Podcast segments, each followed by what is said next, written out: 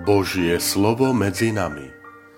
Podcast venovaný vysvetleniu nedelného evanielia.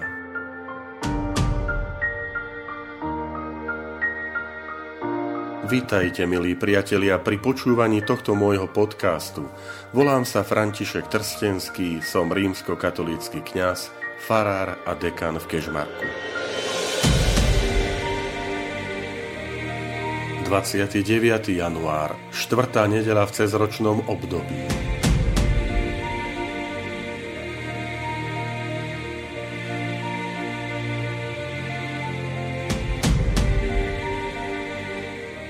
Čítanie zo svätého Evanielia podľa Matúša.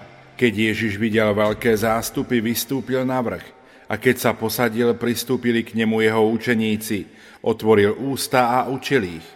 Blahoslavení chudobní v duchu, lebo ich je nebeské kráľovstvo. Blahoslavení plačúci, lebo oni budú potešení. Blahoslavení tichí, lebo oni budú dedičmi zeme. Blahoslavení lační a smední po spravodlivosti, lebo oni budú nasýtení. Blahoslavení milosrdní, lebo oni dosiahnu milosrdenstvo. Blahoslavení čistého srdca, lebo oni uvidia Boha. Blahoslavení tí, čo šíria pokoj, lebo ich budú volať Božími synmi.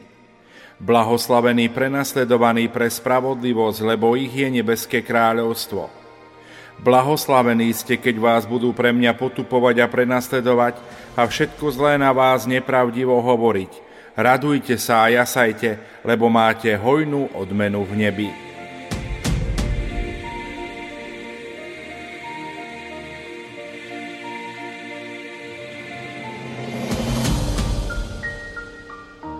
Dnešným evanieliom sa nám otvára prvá z piatich veľkých Ježišových rečí, ktoré zachytil evangelista Matúš vo svojom evanieliu.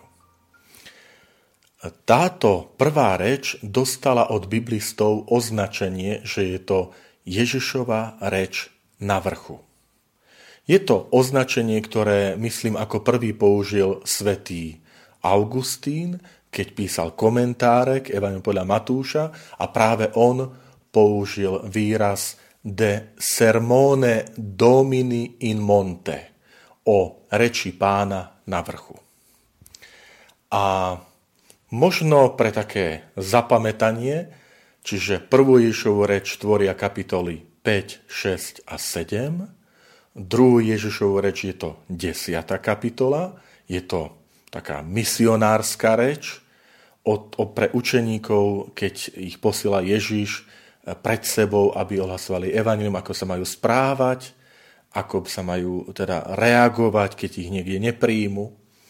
A potom tretia Ježišová reč je v 13. kapitole, tam je sedem za sebou idúcich Ježišových podobenstiev. Potom je to kapitola 18, je to E, taká Ježišová reč alebo usmerenia dovnútra kresťanských komunít. Ako sa majú správať, keď, keď niekto e, sa previní, alebo ako odpustiť, nie 7, ale 77 krát a tak ďalej. A napokon sú to kapitoly 24 až 25 Matúšov Evangelia, to je 5. 5. E, Ježišova reč, a to sú také usmernenia o druhom príchode Krista. Tam sú tie známe podobenstva o desiatich pannách, alebo o sluho, ako si ich rozdeli na konci čias, jedných správa, druhých zľava, ako pastier oddeluje ovce od sapov. Takže to sú tieto kapitoly posledné. Samozrejme, pamätajme na to, že toto usporiadanie neurobil pán Ježiš, ale urobil ho evangelista Matúš, keď, ho, keď hľadá istú štruktúru pre svoj spis, tak takýmto spôsobom popredkáva celé evanelium eh, práve týmito piatimi Ježišovými rečami. No a v túto nedelu vlastne počujeme úvod do tej prvej Ježišovej reči na vrchu. Pre mňa je to niečo ako taký extrakt ako sumár Ježišovo evanielia. Mm, chcem vás veľmi pozbudiť, že určite všetky tri kapitoly, 5, 6, 7, si doma starostlivo prečítajte, lebo to je evanielium v kocke. Napríklad zistíte tam, že e, jeden z centrálnych výrazov, ktorý sa tam opakuje až 17 krát, je zvolanie váš otec. Krásne vyjadrenie, ktoré nám hovorí, že Ježišov učeník, učeníčka pozerajú na, na Božie prikázanie, na tieto usmernenia, ako na usmernenia, ktoré dáva otec, ktorý nedáva panovník, ktorý nedáva nejaký vladár, despota, my sme tu jeho otroci, ale to dáva váš otec, ktorý je na nebesiach. A keď si toto osvojíme, ten pohľad, že, že my sme Ježišovi učeníci, jeho bratia a sestry, ktorí sa obracajú na, na otca, ktorý je Ježišov otec, ale aj náš nebeský otec, tak aj potom tá naša viera, to naše kresťanstvo bude vyjadrením toho, že my sme Boží synovia a céry, nie Boží, Boží otroci. A celá tá reč je o tom, že pozornosť sa sústredí nielen na to, že čo sa tam píše, čo je tam napísané, ale najmä, kto je to ten, kto vyriekne tieto slová že akou mocou hovorí, z akej pozície. Že v židovstve to bolo tak, že ten, ten rabín, ten učiteľ e, hovoril nie v mene seba samého, ale často sa odvolával na, na Boha, na Tóru a zrazu my tu máme reč Ježiša Krista, ktorý sa odvoláva na seba ktoré jednoducho, kto bude trpieť pre mňa a pre evanilium, e, ak, ak vás budú prenasledovať pre moje meno, tak, tak ste blahoslavení. Čiže do, do centra tej Ježišovej reči Ježiš nekladie e, Mojžišov zákon, Boží zákon. Ale do centra tej Ježišovej reči je on sám. On sám.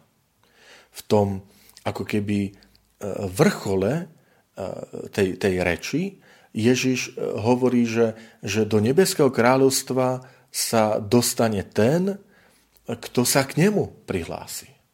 Čiže vidíte, že ten dôraz na, na Ježiša Krista. No a poďme sa teraz pozrieť bezprostredne už na tú, to dnešné evanelium a to sú Ježišové blahoslavenstvá. Evangelista Matúš je znalec a obdivovateľ starého zákona.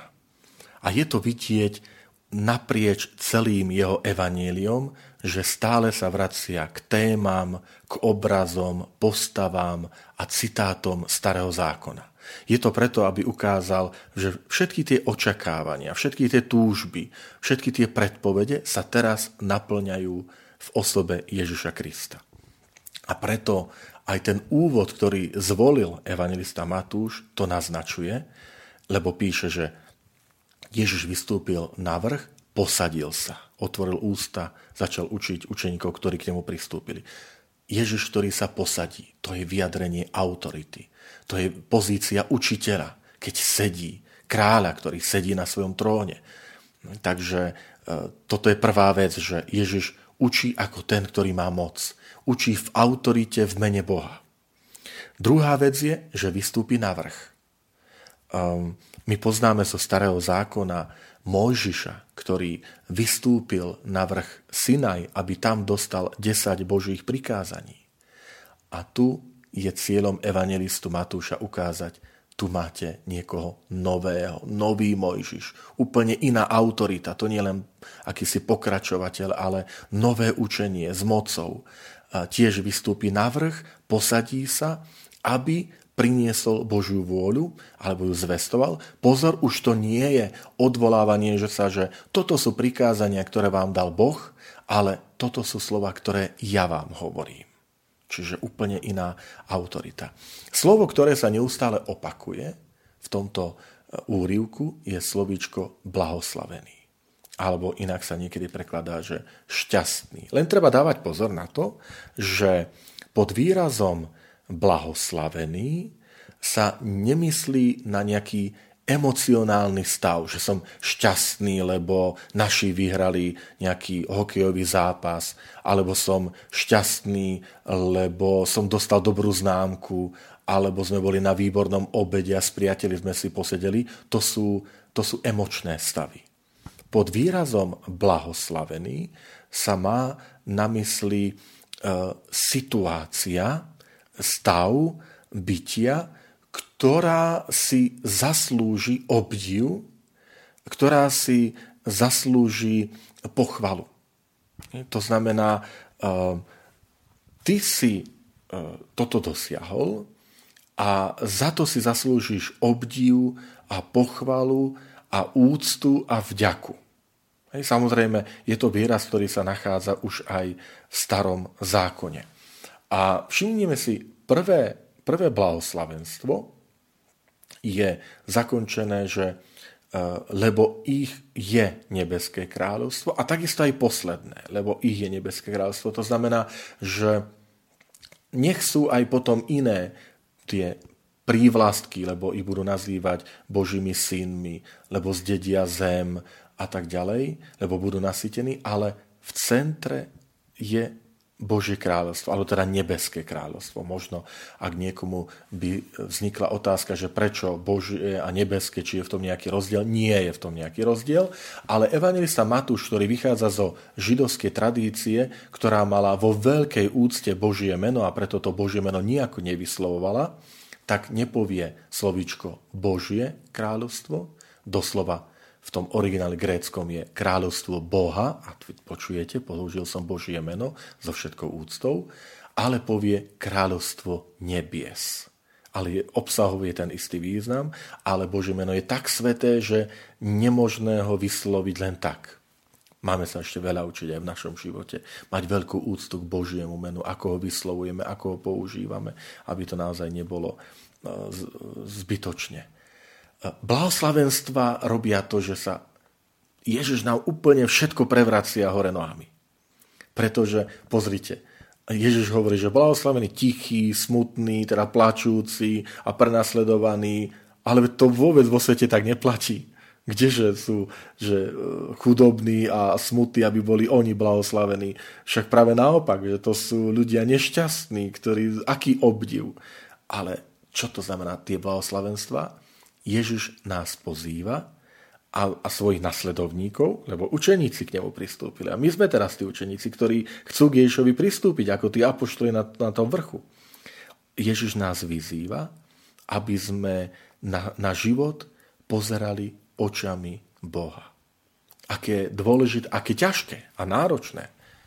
V tejto dobe, ktorá nám tak hovorí, že, že pozeraj sa na, na svet tými, tou, tou dobou a spoločnosťou a dnes je iná doba a dnes sú iné hodnoty a Ježiš stále platí to isté, ten princíp, ktorý hovorí uč sa pozerať na život Božími hodnotami.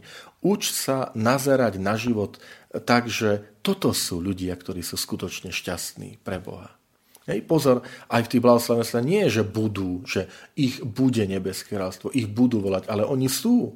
Oni teraz, ich je nebeské kráľovstvo, im patrí zem. Čiže e, kto toto dokáže, že na takýmto spôsobom je Ježišov učeník, učeníčka, už teraz zakusuje tú radosť, to, to, tento naplnenie šťastia, ktoré Boh má, ktoré jeho syn má, Ježiš Kristus, Boží syn. A on hovorí, každý, kto takýmito očami z tejto perspektívy Božej sa dokáže pozerať na, na svet, na svoj život, tak je šťastný, je blahoslavený. Lebo uh, všetky blahoslavenstva uh, nie sú ničím iným, iba vyjadrením života samotného Krista, milí priatelia. Lebo Ježiš je ten, ktorý je tichý a pokorný srdcom. Ježiš je ten, ktorý je čistého srdca. Ježiš je ten, ktorý je milosrdný, ktorý je hladný, smedný po spravodlivosti. Keď Ježiš hovorí, a to je ten záver, že, že blahoslavení ste, keď vás budú prenasledovať a všetko zle na vás hovoriť a potupovať pre moje meno, lebo vaša odmena je v nebi. No však to je on, ktorého, ktorého potupovali a zomral smrťou na kríži. A každý, kto ide touto cestou, a, a prenikne to ducha tých blahoslavenstiev, že prenikne tou, tou osobou, kto to je Ježiš, ten Nazarecký, kto je to ten Boží syn, ktorý tieto slova hovoria, hovorí. A keď mu uveríme skutočne, tak potom už teraz môžeme zakúsiť naozaj radosť z toho, že patríme do Nebeského kráľovstva. To vám zo srdca želám, aby sme boli učeníkmi, učeníčkami Ježiša Krista, ktorí už teraz prežívajú radosť toho, že ďakujem ti, Ježišu, že môžem byť súčasťou tvojho plánu, toho otcovho plánu, ktorý je na nebesiach, že môžem byť súčasťou nebeského kráľovstva, ktoré mi ponúkaš.